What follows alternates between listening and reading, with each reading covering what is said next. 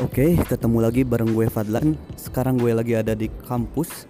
Ya, lagi nyantai. Kita akan berdiskusi ringan di sini karena sebagaimana yang kita tahu, Ruang Katalis adalah sebuah forum diskusi yang sama-sama ya baru-baru kita bangun lah.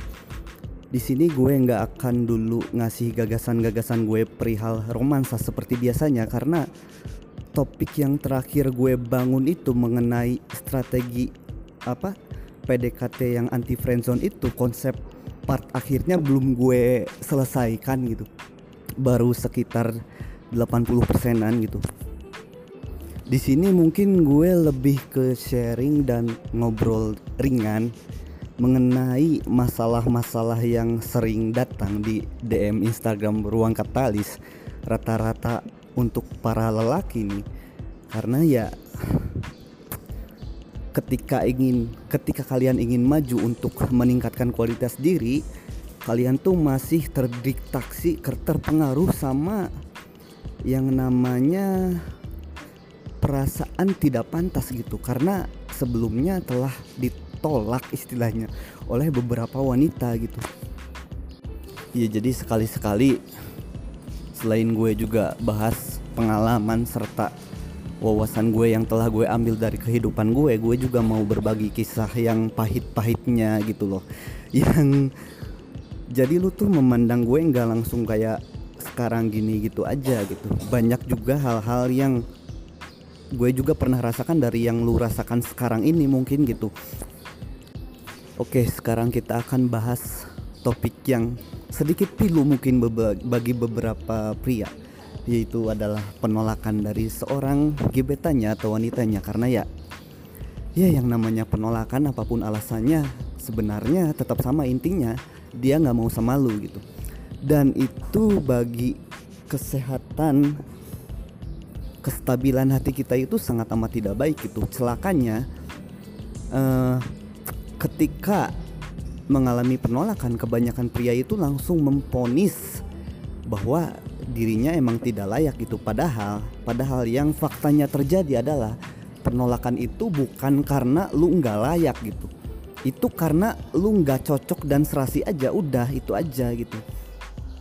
Jadi seru, sebelum kita bahas lebih jauh uh, gue akan jelasin dulu di otak kita ini punya dua buah sumber kekuatan yang beda gitu.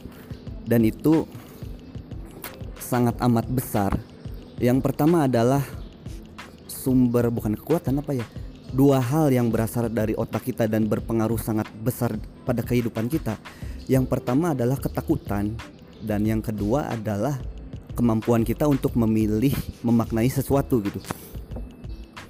Ketika lu berprep berpersepsi berpandangan bahwa ketika lu ditolak oleh seorang wanita doang atau bahkan beberapa kemudian langsung memponis diri lu begitu saja dengan e, mengatakan bahwa saya tidak layak itu menunjukkan bahwa ketakut lu tuh memilih untuk e, membesarkan ketakutan yang ada di diri lu gitu dan hal lain yang mendukung ini mungkin fakta bahwa pada otak kita pun jika kita berpikiran negatif itu sifatnya sangat amat mudah untuk menyebar ke mana-mana gitu. Sedangkan jika pikiran positif dan tidak dilakukan itu kembali menimbulkan ketakutan yang sama gitu. Jadi ya ketika lu punya pikiran negatif dan nerima gitu aja keadaannya ya hal-hal lain hal-hal semua hal akan membuat diri lu semakin terpuruk lagi gitu. Ketika dulu ditolak atau diabaikan oleh gebetan lu ini mungkin lu berpikir oh iya gue kurang layak nih. Gue kurang ganteng deh kayaknya. Gue kurang tajir nih. Kan cewek-cewek sukanya yang tajir-tajir katanya sih katanya. Padahal jika lu melihat dunia lebih luas pada faktanya toh cewek-cewek yang benar-benar istilahnya sangat amat cantik, seksi, bahkan sangat diidolakan oleh para kaum pria pun banyak tuh jatuh ke tangan cowok-cowok yang katakanlah ya burik gitu ya biasa aja ya malahan miskin gitu malahan kere gitu. Tapi kok mereka bisa jatuh ke tangan tangan para cowok yang seperti ini gitu? Itu salah satunya karena dari alam bawah sadarnya kalian berdua ini udah berbeda gitu. Kalau yang burik dan gak punya apa-apa ya mungkin bodoh amat pede-pede aja. Dan dia terus melakukan pendekatan. Ditolak pun dia udah nggak mikir lagi malah jadi bahan candaan bagi dia gitu. Makanya dia lebih cepat untuk menemukan seseorang yang cocok gitu. Nah yang terjadi pada pria-pria yang baik ini ketika ditolak tuh langsung istilahnya memponis diri dan langsung terpuruk begitu aja gitu sebelum mereka mencoba hal-hal lain.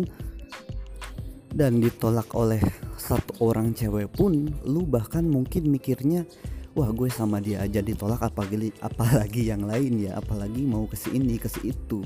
Gue pasti akan mendapatkan hal yang sama gitu. Padahal nyoba juga belum belum tentu hasilnya seperti itu juga gitu. Nah kebanyakan dari pria-pria yang baik ketika mendapatkan penolakan sekecil apa pun.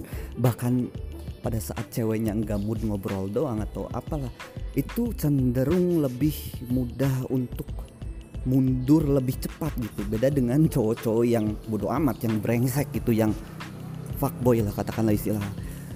Mereka itu lebih cenderung pede aja gitu bodoh amat.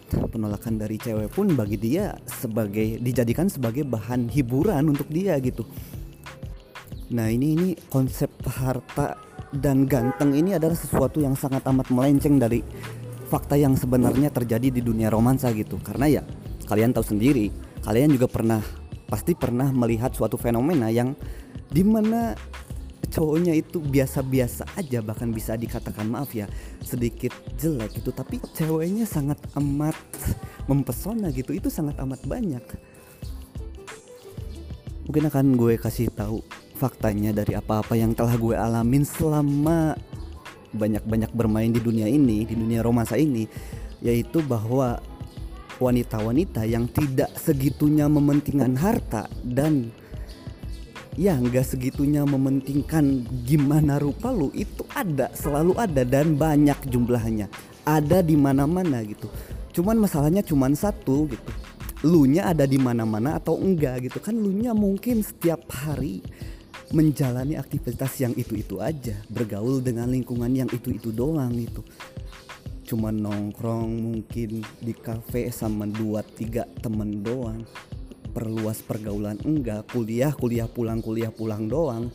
Ikut organisasi enggak ya? Gimana lu mau menemukan atau memperlihatkan diri lu pada wanita-wanita yang sekiranya mungkin saja sangat amat cocok dengan lu gitu Nah, gue mungkin mau jelasin sedikit. Tadi gue berkata bahwa maksudnya berargumen bahwa kekuatan terbesar pikiran kita salah satunya adalah kemampuan kita untuk memilih suatu makna dari sebuah kejadian terutama yang kita alami gitu misalkan nih lu udah kejadian bahwa lu ditolak gitu nah biasanya ketika kejadian sangat amat buruk menimpa diri kita itu fase memilihnya itu enggak kita hadapin dulu gitu kita langsung terjun ke dalam fase keterpurukan secara langsung gitu Nah kalau misalkan di momen itu lu bisa lebih sabar sedikit, lebih enjoy sedikit dalam melewati fase itu, lu akan menemukan sebuah fase pilihan. Misalkan lu ditolak cewek, maaf kita temenan aja misalkan.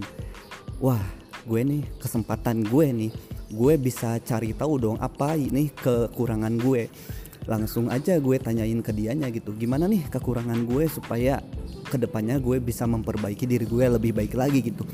Gue pun selama SMA zaman zamannya gue masih ya nggak tahu tentang hal-hal ginian itu ya gue juga banyak ditolak cewek gitu. Bahkan mungkin lebih banyak dari lu pada gitu. Gue pernah suatu ketika kelas 1 sampai kelas 3 itu mengalami penolakan 8 kali gitu. Dan itu berturut-turut gitu bayangin aja gitu. Jadi ya mungkin untuk tiga empat kali masih sakit gitu. Cuman ke depannya malah jadi hiburan gitu malah jadi lucu gitu diceritakan ke temen-temen lah, lah lu apes banget sih lan gitu. Lu gila banget sih. Udah tahu dia nggak suka malah terusan nembak gitu. Ya gue bodo amat gitu. Gue cuman pengen mencari sebuah pengalaman gitu. Karena pengalaman itu harus lu tahu bahwa nggak bisa sama sekali terbentuk hanya dari rencana atau pikiran lu. Pengalaman itu terbentuk dari action lu gitu. Makanya bagi per, bagi lu pendengar setia ruang katalis jika misalkan gue udah udah hampir 50 episode nih sampai sekarang nih dan misalkan lu masih belum juga meraktekin apa yang gue bilang itu gue akan sangat amat merasa kecewa gitu. Karena ya ya sia-sia berarti gue ngomong gitu. Lu nya cuman mikir-mikir doang cuman stuck di sana doang gak maju-maju gitu. Contoh lain misalkan ketika lu mau kenalan sama cewek nih lu, lu udah samperin dan ya ngajak kenalan gitu. Kemudian si cewek bilang ih apaan sih lu? Lu cowok jelek banget lagi. Pasti di sana ketika mental lu lemah lu langsung memponis diri lu gitu. Lu langsung merasa bahwa diri lu tuh nggak layak sama sekali gitu. Padahal jika lu bisa memilih jika lu mampu untuk mengontrol dulu di, dulu diri lu maksudnya untuk memilih dulu makna yang disampaikan oleh kejadian gitu lu biasa bisa aja berkata kayak gini ih mungkin dia cewek yang lesbi gitu. Ih mungkin dia nggak tahu barang bagus kayak gue gitu Nah ketika lu berani untuk memilih itu keadaannya akan beda gitu. Ketika lu berkata bahwa dia lesbi lah apalah Lu akan langsung nggak memponis diri dan tetap enjoy dan bisa langsung apa ya pindah ke target-target lu berikutnya gitu. Dan jangan pernah sesekali uh, memponis diri lu dengan hal negatif sekecil apa pun karena itu akan masuk ke dalam alam bawah sadar lu gitu.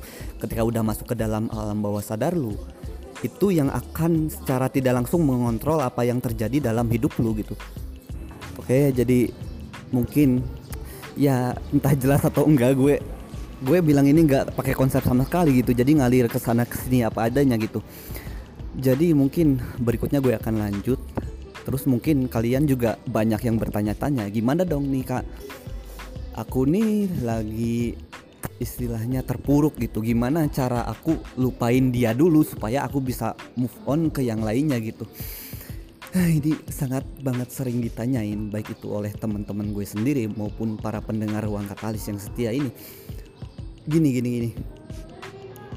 Move on itu move on itu nggak ada yang namanya melupakan gitu, nggak pernah ada yang namanya melupakan gitu. Orang secepat-cepatnya move on karena apa? Karena bukannya dia lupa bukan, karena dia dengan cepat menemukan seseorang yang lebih baik aja udah kelar gitu.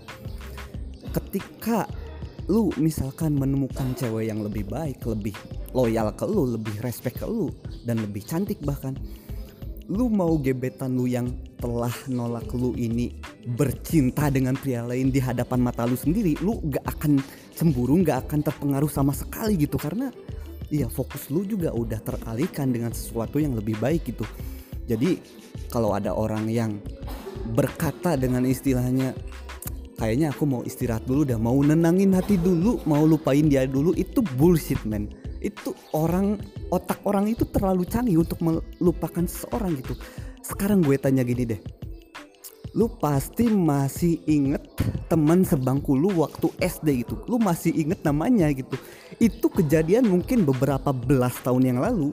Dan sekarang lu ingin berusaha melupakan seseorang yang sekiranya udah berbagi emosi, udah berbagi perasaan, udah berbagi cairan bahkan mungkin dengan lu.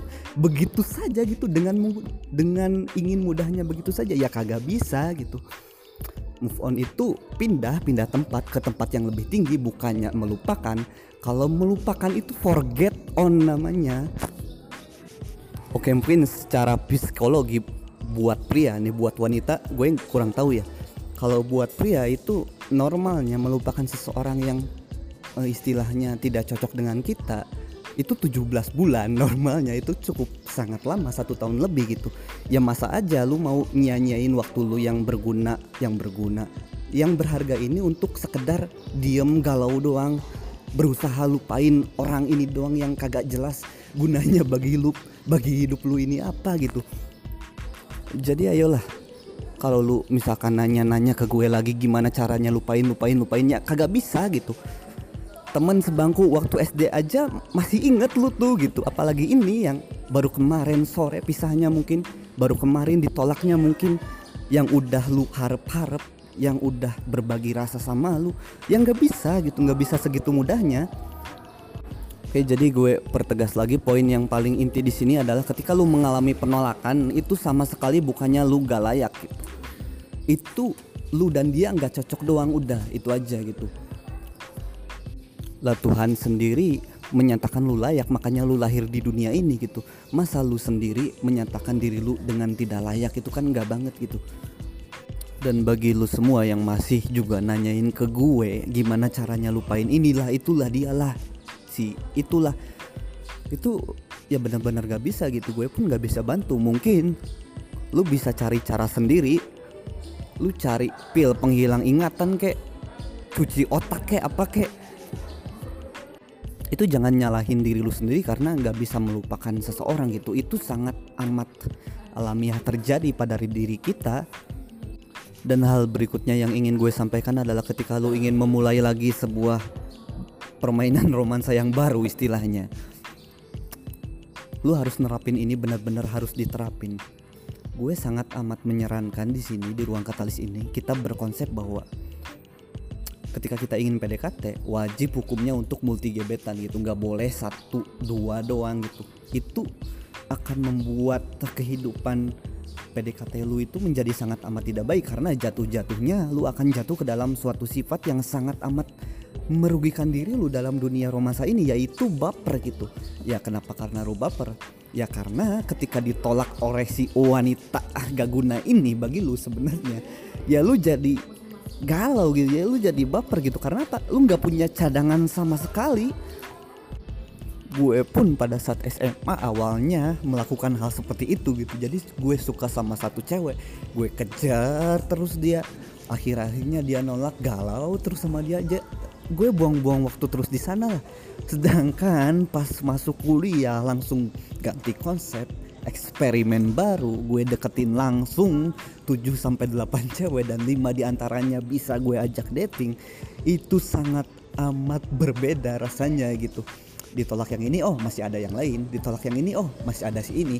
Dan kemungkinan untuk tidak mendapatkan pasangannya sangat amat kecil gitu karena konsep ini konsep multi gebetan ini nggak hanya harus lu jalankan di awal tapi sepanjang masa lu mencari pasangan gitu.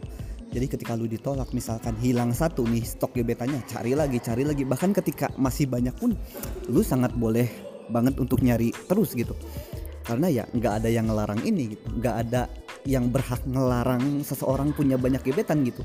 Ya karena nggak ada ikatan hukumnya bahkan ikatan janjinya pun nggak ada gitu. Toh orang-orang yang pacaran yang udah ada ikatan janji pun bahkan ikatan hukum pun dalam pernikahan toh bisa selingkuh gitu. Apalagi ini lu yang cuman sendiri doang gitu. Ya lu bebas lah. Oke paham ya. Jadi ketika lu ingin menerapkan teknik-teknik yang telah gue sampaikan di 44 episode sebelumnya mungkin.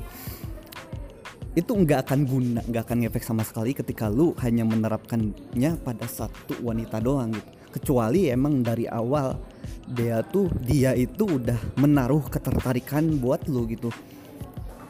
Dan ketika misalkan lu ditolak nih ditolak uh, sedikit tips yang bisa lu lakukan lu bisa minta koreksi, minta saran ke dia yang telah nolak lu. Kira-kira lu tuh kurangnya di mana gitu? Apakah kurang seru dalam ngobrol? Apakah lu kurang memperhatikan penampilan lu atau lu kurang pedean atau lu minderan atau, atau gimana gitu? Jadi semakin banyak penolakan justru akan semakin baik buat lu gitu. Lu akan semakin membentuk diri lu ke arah kualitas diri yang lebih baik dan selalu gue ingetin lagi bahwa ketika lu ingin meningkatkan kualitas diri ke arah yang lebih baik itu fokusnya ke diri sendiri aja. Jangan untuk diniatkan uh, mencari pasangan istilahnya. Karena untuk diniat sesuatu hal positif yang diniatkan karena faktor eksternal ketika faktor eksternal tersebut terpenuhi lu udah gitu balik lagi ke lu yang semula ke lu yang belum upgrade upgrade diri lu ini gitu. Sedangkan ketika lu menerapkan perbaikan diri peningkatan kuliah peningkat peningkatan kualitas diri ke Allah yang lebih baik itu akan sangat amat bertahan lama malah bisa dibilang permanen gitu. Dan untuk wanitanya nih untuk wanitanya mungkin ada di antara kalian yang baru putus atau baru diselingkuhin lah baru ditolak juga lah maybe ya. Beberapa wanita emang berani nembak itu dan itu nggak salah nggak salah sama sekali. Itu gue kasih tahu aja dari sekarang nggak ada istilahnya kita tuh harus ngobatin hati kita dulu gitu sebelum kita move on gitu nggak ada gitu. Lebih cepat lebih baik gitu. Karena nih gue kasih tahu lagi fakta yang cukup mengerikan mungkin. Lu juga akan sadar setelah gue ngomong ini. Karena sebuah kesedihan itu lu harus tahu bahwa kesedihan, kesedihan itu mengandung unsur kecanduan gitu mau nggak mau lu harus nerima fakta ini gitu. Pasti lu juga pernah ngalamin gitu. Setelah lu sedih banget dalam hal kesakitan hati misalkan dan lu sedih kemudian rasa lega lu ini terpuaskan itu kadang-kadang di lain hari lu itu membuat suasana seolah-olah untuk menjadi sedih kembali gitu. Untuk menjadi menangis kembali seperti itu menyesali kembali keadaan dan seterusnya seperti itu terus gitu. Itu karena apa ya? Karena ya emang pada faktanya kesedihan itu mengandung unsur kecanduan gitu. Itulah alasannya kenapa lagu-lagu galau lagu-lagu bucin yang mewakili kesakitan kita itu laku. Dan itu jika dipertahankan jika terus lu lakukan berulang-ulang itu akan menjadi sebuah habit dan kebiasaan dan akan menjadi karakter lu gitu. Ketika udah menjadi karakter lu dipandang sama pria-pria yang lain akan menjadi sebuah sebuah lagi. Seorang wanita yang kualitas dirinya sedikit kurang gitu. Karena ya mungkin kerjaan lu cuman galau-galau di sosmed gitu. Share-share yang galau di sosmed bagi-bagi lagu galau bagi-bagi quotes galau mim-mim galau gitu. Padahal curhatan-curhatan yang menyisakan hati lu istilahnya lu bagikan ke semua sosial media lu tuh. Padahal ketika dilihat oleh lelaki itu hal-hal yang lu share itu kebanyakan mereka nggak peduli sama sekali gitu. Bahkan menjadi bahan candaan bagi kita gitu. Menjadi bahan lawakan tersendiri. Jadi gitu ya untuk wanitanya dan untuk prianya pun gue udah membahas nih berdiskusi dengan lu mengenai beberapa hal terutama tentang kesedihan dalam dunia romansa ini gitu boy. Mungkin untuk episode kali ini cukup sampai sini saja mungkin besok gue akan bagikan part keempatnya dari strategi berPDKT anti baper strategi yang pertama gue udah bahas mindset. Strategi yang kedua gue udah bahas actionnya seperti apa.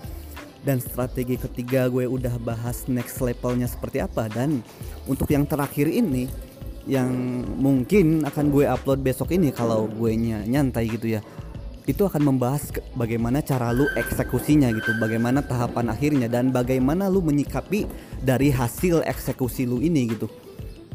Jadi ya topik friendzone ini karena sangat amat banyak ditanyakan oleh pemirsa ruang katalis, pendengar maksudnya, pendengar ruang katalis. Jadi ya gue ingin berusaha menjelaskan seclear-clearnya sejelas mungkin dan jadinya itu menjadi empat part ya dan ini salah satu episode salah satu segmen yang partnya paling panjang di ruang katalis gitu. Bahkan sampai empat part gitu. Jadi ketika lu dengerin cuman satu part doang langsung loncat ke part 3 part 2 part satunya nggak didengar sama sekali ya itu nggak akan sama sekali berguna bagi lu gitu. Itu harus mendengarnya secara berurutan karena segimanapun ilmu yang gue kasih wawasan yang gue berikan ke lu secara cuma-cuma ya lu juga meraktekinya nggak akan langsung sukses begitu aja gitu. Ada tahapan-tahapannya tersendiri. Jadi sistemnya gini harusnya. Lu dengerin part pertama lakukan sukses. Lanjut part kedua lakukan sukses gitu. Jangan lu dengerin semua atau dengerin acak. Praktek kagak sama sekali gitu. Itu yang gak guna lah gue ngomong panjang lebar di sini gitu Oke untuk hari ini mungkin segitu aja dari gue. Seperti biasa gue ingetin lagi banyak bagai. Tuh kan gue tuh sering banget terus ngomong gitu kepleset ngomong kepleset lidah. Bagi lu semua yang ingin curhat, yang ingin berbagi keluh kesah apa pun terutama tentang hal romansa, karena ya udah banyak banget gitu yang curhat-curhat dan gue kasih solusi dan alhamdulillah semuanya pada clear gitu, pada mendapatkan solusi yang sedikit beda gitu, tapi ya clear gitu lu boleh banget bisa banget request chat gue DM gue di Instagram ruang katalis at r.katalis gue akan merespon lu dengan sangat amat baik tentunya dan akan sangat amat mengasih. Itu udah pasti gue kasih solusi semuanya tentunya. Dan lu jangan pernah khawatir tentang privasi lu karena di sini gue sangat amat menjaga privasi pendengar gue gitu.